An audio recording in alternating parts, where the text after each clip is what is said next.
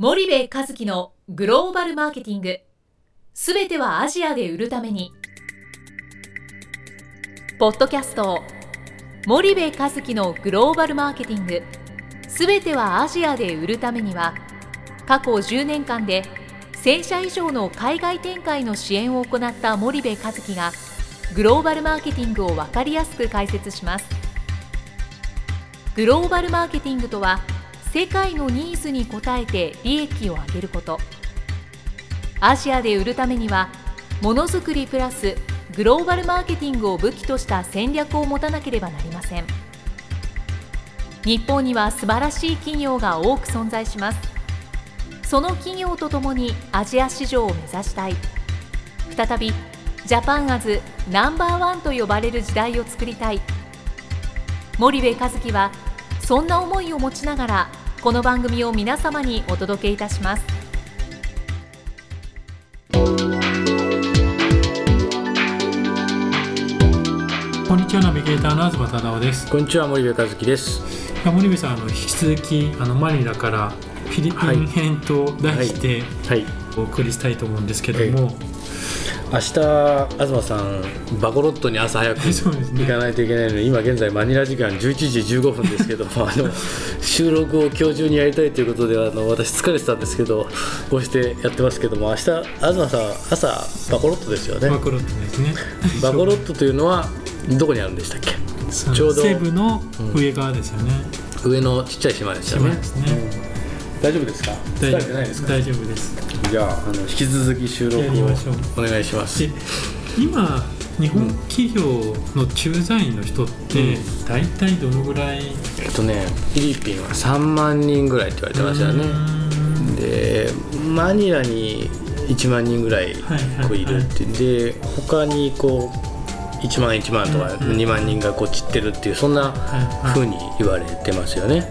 うんじゃあ、うん。意外とマニラに集中してると思いきや意外とそうそう地域にもそうそうなんですよ。うなんかイメージとしては、うん。もっと一極集中でうん。マニラにいそうな感じもしますけどね。うんうんうん。そうなんですよね。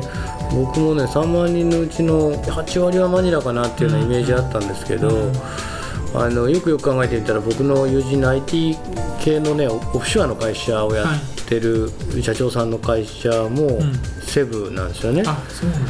であのフィリピンエアであの成田からダイレクトに、うんうん。あの羽田かなどっちか分かんないですけど、セブにこう入られるっていうんでね、うん。あのうん、そうダイレクトで今確か JAL も ANA もダイレクト便セブまでなかったような気がするんですけど、うんうんあのフィリピンエアはダイレクト便があって、まあ、いいろいろ散ってるっていうことですよね。うん、だからまあこれから駐在員ますます増えるでしょうね。マーケットがすごく拡大してますからねこのフィリピンはね。その駐在員の人たちは当然生産拠点の人たちもいるし、うん。販売拠点の人たちもいるっていう話だと思うんですけど、うん。その少し販売にうん。絞って話をしていくと、うん。マニラの、うん。まあ、当然所得、うん。まあ、GDP がうん。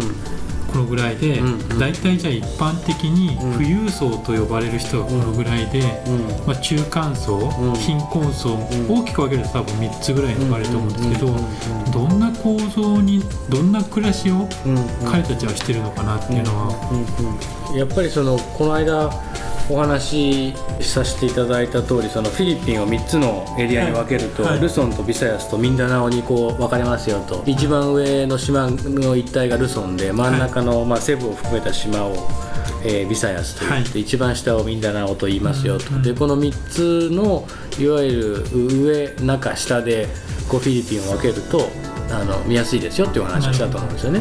でマニラっていうのはその一番上のルソンにルソン島の中に、はある首都だよと。い、セブがじゃあ中間。中間にあります。で一番下だと代表的な都市ってどういったねダバオっていう都市があるんですけど。ダバオええ。で今あのこの一番下の島の左側がねはい。治安がね、はい。あんまり良くなくて、あの確か外務省のホームページでは渡航注意かなんかなってると思うんですけど基本的にここの人たちってクリスチャンじゃないですか。そうですね。なんですけどこの一番下だけはイスラムがうん少しあってそれで少しこう衝突というかそういうのがあるみたいで左側は治安が少しちそうょっと甘いいう意味ではクリスチャンっていうのもうん。アジアの中では、珍しいですよね。結構珍しいですよね。うん。韓国なんか多いですけどねクリスチャンね、カトリックなんですよね、うんクリスチャンの流れで、カトリックだからあの子供を下ろしたりとかダメダメだから、うん人口があの前回200万人毎年生まれてますっていう話をしたと思うんですけど、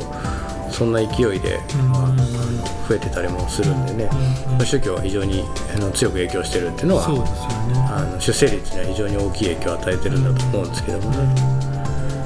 であのやっぱりこの3つ今ね島分けましたけどね、はい。ルソンとビサヤスとミンダナオと、でその中でもやっぱり一番上は、まあ、マニラの首都があるじゃないですか、でうんうん。これ以外に大きい都市っていうと真ん中のやっぱりセブうん。で一番下のダバオでそれ以外にもやっぱりミドルクラスの都市っていうのはね、はいあのあってですねそんなあのがまあ大体のその主要こうマーケットみたいな。はいはい。でただ中でもやっぱマニラが非常に大きいわけですよね、一番あの発展もしてるでしょうしね。あの非常に大きい都市ですよと、うんうん。でそのマニラをじゃあさらに分解するとまたこれ3つに分かれるんですよね、で一つがあのナショナルカピタルリージョンってこっちの人は NCR、NCR とかって言いますけどね、NCR っていういわゆるメトロマニラのはい。ことを言うんですけども一番そのど真ん中なんですよね、うんうん。で、まあ、東京でいうと港区千代田区中央区みたいなね、はいはいはい。そんなあのあれでもう一つがその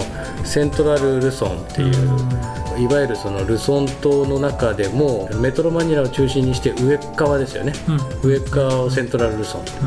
うん。で下側をカラバソンっていうのね、でこの3つのエリアで大体こうマーケットがこう集中しているっていう所所得得が成り立っているというそんなイメージですかね。マニラの、ん。まあ、都市のイメージって、あの来たことがない方イメージがなかなかしにくいと思うんですけど、うん。森部さんはどう感じますかね？えっとねやっぱりその、マニラの中でも少しこうななんていうのマレーシアとかインドネシアって、うん。首都はものすごい明るいじゃないですかうん夜ね、うんうんなんですけどやっぱりその少し暗いですよね。ね。なんかちょっと一昔前の中国みたいなね、深センとかねなんかあの辺のイメージがやっぱあって、10年15年前前ぐらいのね。で今ジャカルタとかねはい。バンコクとか行くと夜もギラギラ明るいじゃないですか。で,、マニラ来ると明るいのっつったらなんか日本人がよく行くこうお姉ちゃんのいっぱいいるようなねうん。お店のある前だけとかね。なんかそんなイメージがあって、ね、部分的に明部分るい的に明るくて街全体はやっぱりこう暗いイメージがありますよね。だから。夜景とは程遠い、うん、でそれをね今現在の1人当たり GDP と比べると、なんかすごくねイコールなんですよ。インドネシアの GDP とタイの GDP と、はいはい。あのマニラマニラのあフィリピンの GDP とこう比べるとなんかその明るさと GDP の数値がああなるほどなるほどっていう。具体的に言うとどどんな感じなんですか？ね例えばそのインドネシアとかねはい。タイなんかはあの1人当たりの GDP 高いわけじゃないですかすでにね、はい。はいあの今5400ドルぐらいあるわけでね、うで今現状でフィリピンって2300ぐらいなんですよ。ん半分ぐらい。半分ぐらいでね。うん。でインドネシアって3500ぐらいなんですよね。なるほどね。じゃィリピンが2300で、うん。インドネシアが3500うん。ぐらいで、うん。タイがうん。5400っていう、うん。でそうするとなんかそれと街の明るさが僕はなんかものすごくこうイコールしてるイメージがあってで逆にマレーシアなんか1番なんで1番超えてるんですよ今現在でもね、うん。うん。だからものすごい明るいわけじゃないですか。ね。まあ、香港みたいなシンガポールみたいなはい。イメージなんですけど、だからすごくねこの1人当たりの GDP と街のこのなんていうんですかね全体的な明るさがこうあのイコールしてるっていうそういうイメージを受けますよね。なるほど。でただ例外な地域がマニラにも一つあって、はい。あのこの間行ったシャングリラね。はい。シャングリラがあるあのマカティ。えーマカティね、はい。マカティなんかは全く別世界なんで、うん。あそこはやっぱり本当にその洗礼された都市ですよね、まあ、ビジネスディストリクトではい。外国人なんか多いんですけど、あっちはちょっと完全に何て言うんでしょう。別世界。別世界ですよね、うん。そんなイメージはありますよね。ちょっと脱線してしまいましたが、うんうん。じゃあ所得の、まあ、ピラミッド構造みたいなのが、うん。具体的にどうなってるかっていうのは、うんうん。どういう感じになってるんですかね？えーっとねこれまあいろんなあの機関が出してる数値はあるとは思うんですけど、はい。僕の感覚だと,、はい。えーっと中間層まああの富裕層中間層貧困層とかはい。分けるとするじゃないですか、はい。で中間層は常にどの国でもその上位中間層と、あの中間層と2つの感覚値を持っておく必要があると思うんですけどね、うん中間層のボトムラインの定義っていうのは、はい。やっぱり1万5000ペソ以上。あじゃあそもそもペソって1ペソっていくらあっていうここから始めましょうか。1ペソは確か2.3円ぐらいだったと思いまました。す。なので僕は2.3かけるんですよいつも、はいはい。えー1000ペソって言われたら、うん。2300円かとうんかっていうあの風に計算をするんですけどあのまあお金使いすぎるのが嫌な人は2.5ぐらいでかけておくと掛け算もあのやりやすいしエクスチェンジ手数料取られるからね、うんうんそれぐらいでかけた方がいいかもしれないですけど、それぐらいなんですよね、はい。でそうすると1万5000ペソっていうと大体、えー、3万5000円ぐらい、うんいかないぐらいですよね。でそれぐらいがえー月収ですね。月収があの大体中間層のボトムライン。じゃあ年収にしても50万円いかない。んでそうですね。そうですね。そうですね。で大体ねドライバーさん車の運転手、白タク運転手とかで雇われで、うんえっと1万ペソ前後、まあ、条件にもよると思うんですよね、社長はいくら払うかみたいな、で僕がよく使ってるうところのあの運転手は、えー1万2000ペソ、うん結構し生活大変だって。言って、はいはい。あの僕にチップをせびりますけども、うんうん。あのそんなイメージなんですよね。それがボトムの中間層、もうもう限界ですよね。これを下ったらもう、あの貧困層の層。に入って、うんうん。1万5000っていうのはあのそうですよね。で貧困層とかになると、まあ、基本的にそのなんか運転手系が多いんですよ、えージプニーとか言われるあのなんかタイのトゥクトゥクのトゥクトゥクのでかい版みたいな、大きい版ですよね。うん。バスね。あれの運転手だったり、まあ、あれの運転手なんかいい方ですよね。でさらにそれの上に行くのは白タクの運転手だし、あとそのなんかサイドカーを乗せたはいはいはい。自転車とかね、チャリンコとかバイクみたいなやつとかね、ああいうのの運転手をやるんですよね、うんうんうんうん。でなんかい one ride 10ペソとかね、はいはい。ワ one ride 1 ride っていうかその1回お客さん乗せて走ったら。走ったら10ペソもらえるっていうそういうあれなんですけど、なんか、うん。イメージ的には人力車みたいな感じですよね。なそうそうそうそうである区間まで行ったらうん。10ペソだから大体230円ぐらいですかね、うん、でそんなのを仕事にしてたり、まあ、ガードマンなんかも多いんですけどガードマンなんかやってると1万5000ペソは絶対いかないんですよ。なるほど、結構ガードはどこ行っても厳重。厳重ですね。ですよね、ホテル入る車もあのトランク開けられて。開て、えっと下は鏡で見て、うん。であとショッピングセンターに入り口もバッグの中の、うん。えーものをチェックしてセキュリティ通って入るんでね。まあ、空港のセキュリティと一緒ですよね、うん。でこれインドもそうですけどもね東南アジアでこれだけセキュリティをやるのは東南アジアだとフィリピンぐらいいですねね、うん、インドなんかもやりますけども、まあそうですね。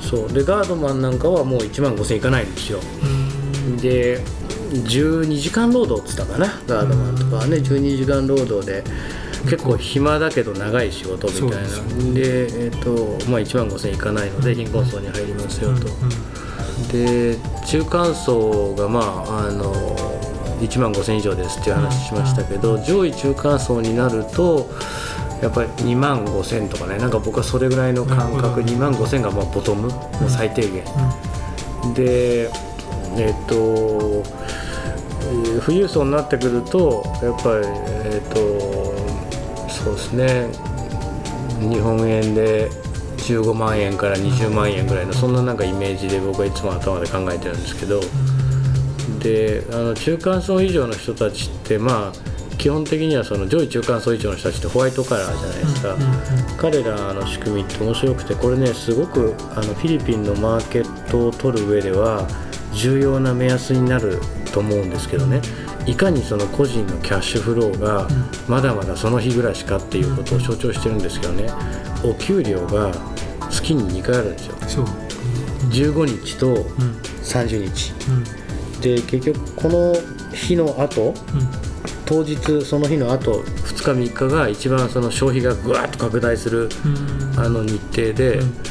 あの2回あるってね日本だと月1回じゃないですか。ね。いかに個人のキャッシュフローがいいかっていう話なわけですよね、だからそこは非常に大きなポイントにはなってるんですよね。中間層が2回あると、うん。で貧困層のやつだと日雇いとか日雇いですだったら、よね、うん、どっちかっていうとまあ、毎日もらってうん。稼いでるみたいな感じですね。というのもあのうんその日にその日の仕事を探してるっていう人たちはたくさんいるので、なるほど。そんなイメージですかね。そうですか、うん。じゃあ今日はもうそろそろ時間になったので、はい。引き続き、まあはい。ちょっと次回も、はい。あのフィリピン編でお伝えしていきたいと思いますので、よろしくお願いします、はい、よろしくお願いします。今日はありがとうございました。ありがとうございました。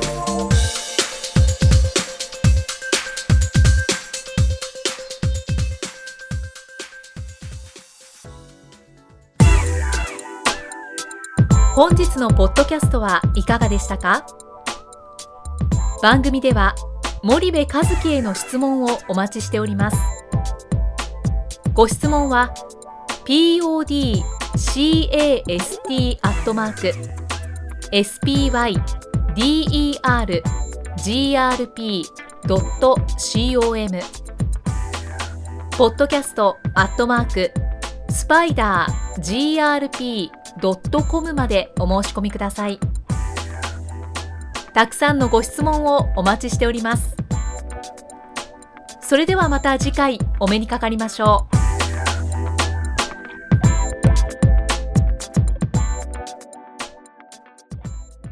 森部一樹のグローバルマーケティング。この番組はスパイダーグループの提供によりお送りしました。